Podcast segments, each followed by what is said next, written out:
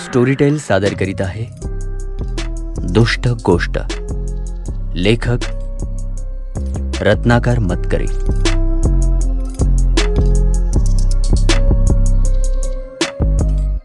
बर्वे मॅडमचं रियाकडे चांगलं लक्ष होतं. रिया मात्र त्यांच्याकडे मुळीच पाहत नव्हती.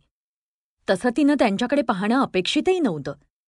कारण बर्वे मॅडमनी आठवीच्या वर्गातल्या या मुलांना त्यांच्या रॅपिड रीडरमधली एक गोष्ट रॅपिन्झल अँड द विच वाचायला सांगितली होती. वर्गातली सगळी मुलं मन लावून पुस्तकात डोकं खुपसून गोष्ट वाचत होती. गोष्ट वाचून झाल्यावर बर्वे मॅडम तिच्यावरचे प्रश्न विचारणार होत्या. त्यामुळे गोष्ट अगदी तिच्यातल्या लहान गोष्टी लक्षात ठेवूनच वाचणं भाग होतं. म्हणूनच वर्गातली पस्तीस उणे एक मुलं इकडे तिकडे न पाहता आपापली पुस्तकं हातात धरून त्यांच्यावर नजर खेळवून बसली होती. रियाच्या हातात पुस्तक होतं पण तिची नजर मात्र खेळली होती ती बाकांच्या डावीकडच्या रांगेत तिच्या एक बाग पुढे बसलेल्या सुनामवर. तिच्या बाजूनं सुनामच्या चेहऱ्याची उजवी बाजू दिसत होती. तेरा वर्षांचा सुनाम गोरागोरा पान थोडासा लालसरच होता. वर्गातल्या हुशार मुलांपैकी तो एक होता. पुस्तकं वाचायची त्याला आवड होती. इतर मुलं मोबाईलवर गेम खेळत त्यापेक्षा त्याला पुस्तक वाचणं अधिक आवडायचं. रिया देखील काही कमी हुशार नव्हती. पण सुनामला वर्गाच्या लहान मोठ्या परीक्षांमध्ये मिळायचे त्यापेक्षा पाच टक्के मार्क तिला कमीच मिळायचे. त्याविषयी तिला काय वाटायचं कोण जाणे? कारण ती कुणाशी फार बोलत नसे. एकूणच ती कमी बोलायची. आत्ता या क्षणी मात्र सुनामकडे पाहताना ती काहीतरी पुटपुटते असं बर्वे मॅडमना वाटलं. त्या काही बोलल्या नाहीत नुसत्या पाहत राहिल्या. रियाचं लक्ष पुस्तकात अजिबात नाही.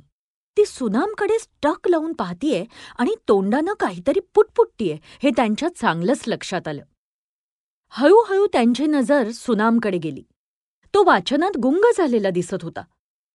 पण त्या पाहतायत तेवढ्यात त्याच्या हातातलं पुस्तक मिटायला लागलं. त्यानं प्रयत्नपूर्वक ते परत उघडलं. क्षणभरात ते आपणहून मिटलं. त्याबरोबरच सुनामचं डोकं त्या पुस्तकावर टेकलं. पाहता पाहता तो डोकं खाली टिकून झोपल्यासारखा दिसायला लागला. बर्वे मॅडम उठून उभ्या राहिल्या. तशी वर्गातली सगळी मुलं त्यांच्या नजरेच्या रोखानं सुनामकडे पाहू लागली. बर्वे मॅडम सुनामच्या डेस्कपाशी जाणार एवढ्यात तो अचानक खाली पडला. बाकांच्या रांगेमधल्या जागेत वेडा वाकडा.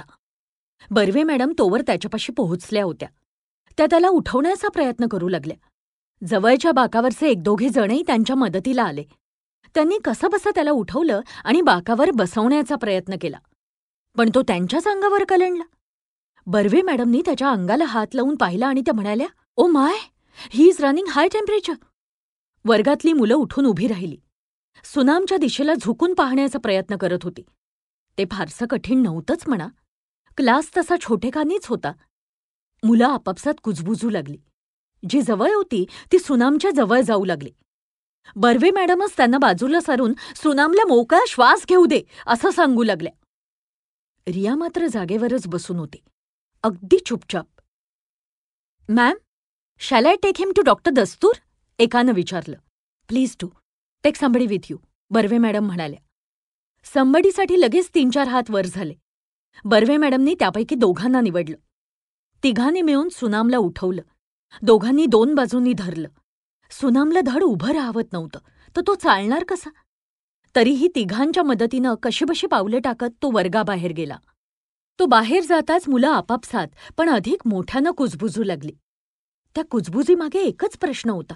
हे कसं झालं? सुनामला काय झालं? तास सुरू झाला तेव्हा तर तो मजेत हसत बोलत होता. मग अचानक कसा तो तापानं फणफणला? अचानक कशी त्याला भोवळ आली? बर्वे मॅडमनी मुलांना शांत केलं. Please please be quiet class. Don't worry. Sunam will be all right. Doctor Dastur will take care of him. Doctor दस्तुरांविषयी सगळ्यांनाच विश्वास होता. स्कूलमध्ये एक मेडिकल रूम होती. तिथं मध्यम वयाचे किंचित लठ्ठ असे चष्म्याच्या वरून मुलांकडे पाहणारे डॉक्टर दस्तूर. एक मिचमिच्या डोळ्यांची नर्स आणि एक राकट हेल्पर. अशा मंडळींना शाळेने एक लहानसा दवाखाना काढून दिला होता. तिथं पडदा लावून त्या पाठीमागे एक कॉट मुलांना तपासण्यासाठी ठेवली होती. वार्षिक मेडिकल एक्झाम इथंच होत असली तरी आजच्यासारखी एखादी इमर्जन्सी वगळता डॉक्टर आणि त्यांचा परिवार यांना ग्राउंडवर खेळताना कोपरं आणि ढोपरं फोडून येणाऱ्या मुलामुलींना लाल लाल औषध लावून ड्रेसिंग करणं एवढंच काम असे. डॉक्टर सहसा इंजेक्शन देत नसत. त्यांनी दिलेल्या गोळ्याही फारशा कडू नसत. म्हणून मुलं त्यांच्याकडे जायला घाबरत नसत. वर्गात थोडीफार शांतता पसरली. बर्वे मॅडम म्हणाल्या okay we'll proceed. Has everybody read the story of Rapunzel and the witch? एरवी अशा तऱ्हेच्या प्रश्नावर पहिला हात उंचावायचा तो सुनामचा.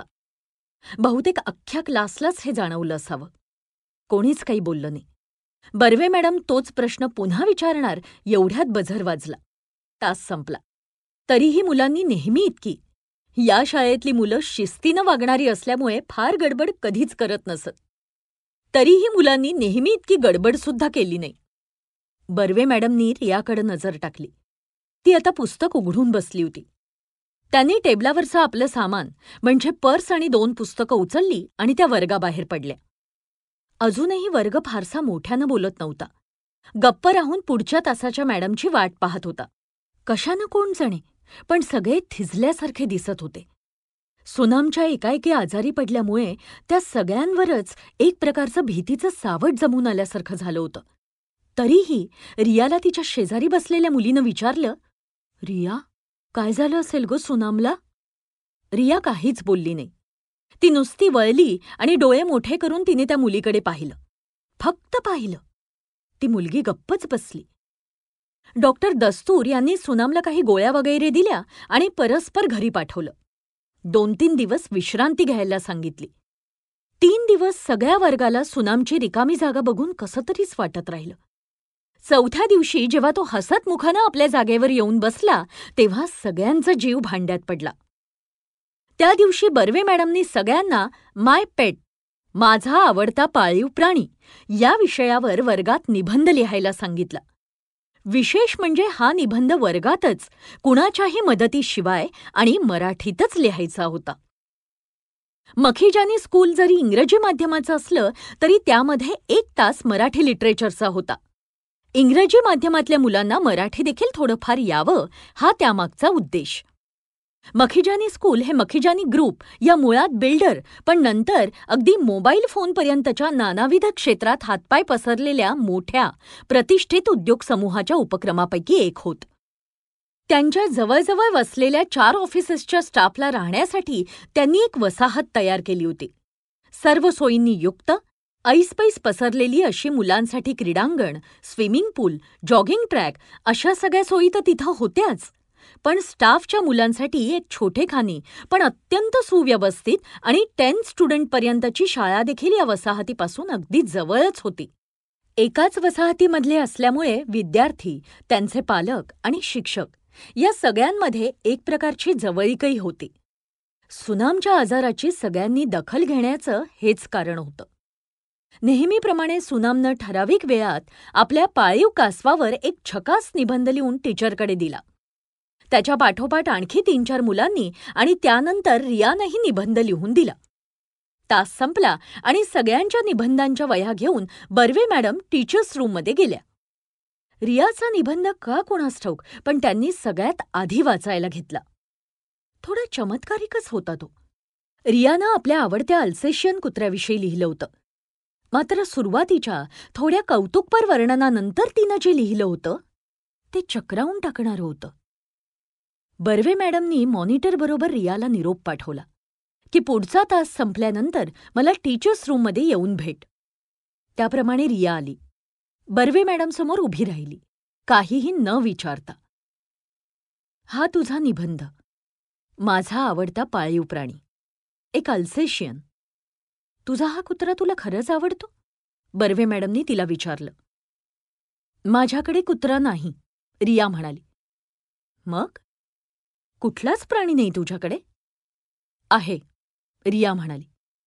काळं मांजर आहे ते मला फार आवडतं. पण डॅडी मम्मींना मात्र मुळीच आवडत नाही. मग? त्या मांजराविषयी का नाही लिहिलंस? कुत्र्याविषयी लिहावंसं वाटलं म्हणून. अगं पण कुत्रा नाहीये ना तुझ्याकडे? तुम्हीच सांगितलेलं की पेट ॲनिमल नसला तर काल्पनिक लिहिलं तरी चालेल म्हणून. अगं पण हा काल्पनिक कुत्रा तुझा आवडता प्राणी नाहीये.